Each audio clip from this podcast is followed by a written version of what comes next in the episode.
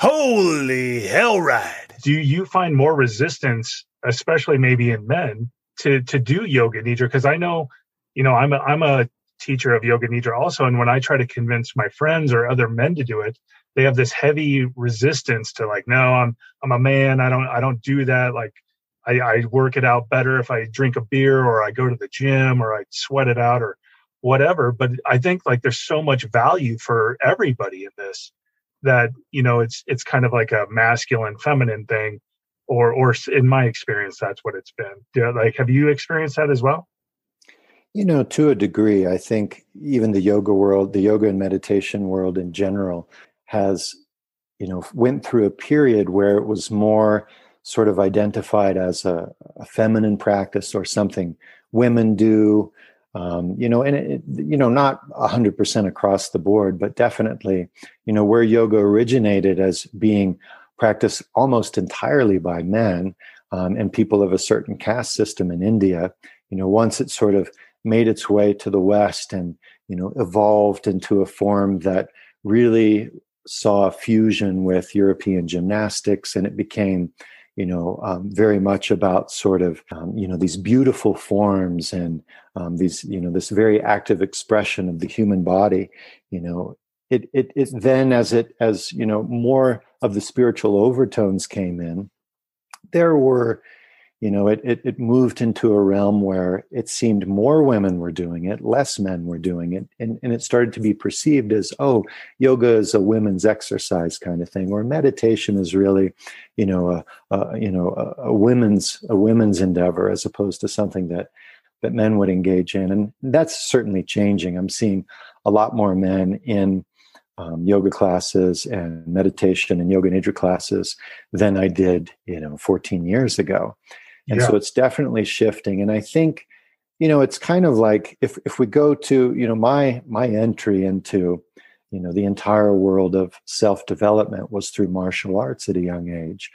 And if we look at martial arts well it's very much about discipline and it's very much about self mastery but it's not self mastery of just part of the instrument meaning just the physical body but it also incorporates self mastery of the mind. And for, for me, meditation and yoga nidra are ways that we can a- attend to the mind. Yoga nidra also, in some of its approaches, really aims to attend to the whole instrument from the physical body to all the different layers of mind. And, you know, the discipline becomes how can I refine my mental instrument so that it too functions optimally? Because sure, you know, if if if um, you know if we're used to just sort of burning off the tension or working it out sweating it out that can be effective. Um, and and especially in the short term if there's some pattern of mental dysfunction in play that continues to create stress in the system unnecessarily or hold on to that stress for long periods of time then of course that can be detrimental in the long run and why are we experiencing stress in the system or why you know do we perpetuate stressful um, thought patterns or emotional patterns is because of our mind. So you know it's kind of like um, we can tend to the physical body and and get it fun- functioning optimally um, you know through some workout routine or some physical practice and if we don't also tend to the mind, then we can have a very dysfunctional mind that continues to create disharmony within the physical body. And so meditation is a way that I think we, um, as you know, men or women, um, can uh, endeavor to really gain control over the driver because you know, if we think about it what's driving the body? The mind's driving the body. What's in charge of our experience? How we're experiencing life moment to moment emotionally whether we're experiencing joy or anger or how long we carry the anger. The mind is in control of all of that. And so what we really want is not just to have a, a shiny vehicle to drive around in but that the engine is also dependable um, that it functions optimally. And so i think you know that's one way that I'll um, often sort of speak to, um, you know, some friends of mine who are very masculine, like, oh, I don't have time for that. I don't need that.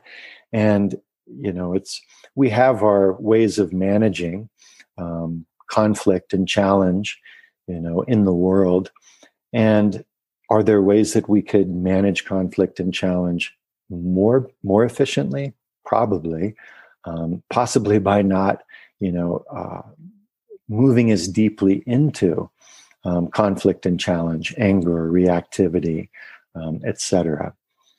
And so I think um, you know it's about it's about getting the whole system um, to function in a way that um, becomes easier, that that that idles smoothly, you know, and that can accelerate quickly, but also come to a point of rest quickly, you know. After we become agitated by some life challenge, how quickly can we move back to peace? and um, you know it could be an active route and it could be um, a route of you know introspection a route of just sort of assessing. You know we as guys we like to be practical. And you know if you look at nature nature is very practical and nature is very efficient. And not all not always as we move through life and face challenges are we efficient with our time with our energy with our efforts. And so i think there's an opportunity to um, build this capacity of mind to assess um, in any situation is what I'm doing or is the way that I'm approaching or handling this circumstance or experience does it make sense? Um, is it is it is it effective? You know because we can work hard at something and be extremely determined but if our efforts are ineffective or inappropriate for seeking resolution or overcoming the situation then we may be spending a lot more energy than is necessary. We may experience a lot more inner mental emotional turmoil in the process.